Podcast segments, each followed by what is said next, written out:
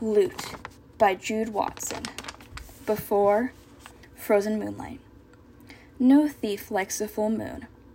Like mushrooms and owls, they do their best work in the dark. There it is, a fat, satisfied moon, bright and silvery white, tracing a line on the dark lake that leads right to three thieves who have paused to examine the loot. It has been a perfect heist, in and out a hot knife through sweet butter. Months of planning, practice runs, disagreements that ballooned into fights. Two of the thieves are barely speaking to the third. In the end, it didn't matter. In the end, they got the goods. A priceless emerald brooch owned by Catherine the Great. The crack in the sky, the world's most famous turquoise. The 60 carat Makepeace diamond, said to be the most brilliant gem in the history of the world.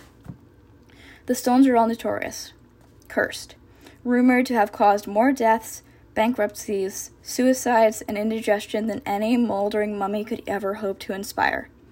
The owner of all these jewels? Carlotta Grimstone, one of the richest women on the planet. Early on in her career as a socialite, she found herself competing with prettier, sillier girls for attention. She liked getting her picture in the paper. So, with Daddy's permission, she decided to make a name for herself by collecting all of the world's cursed stones.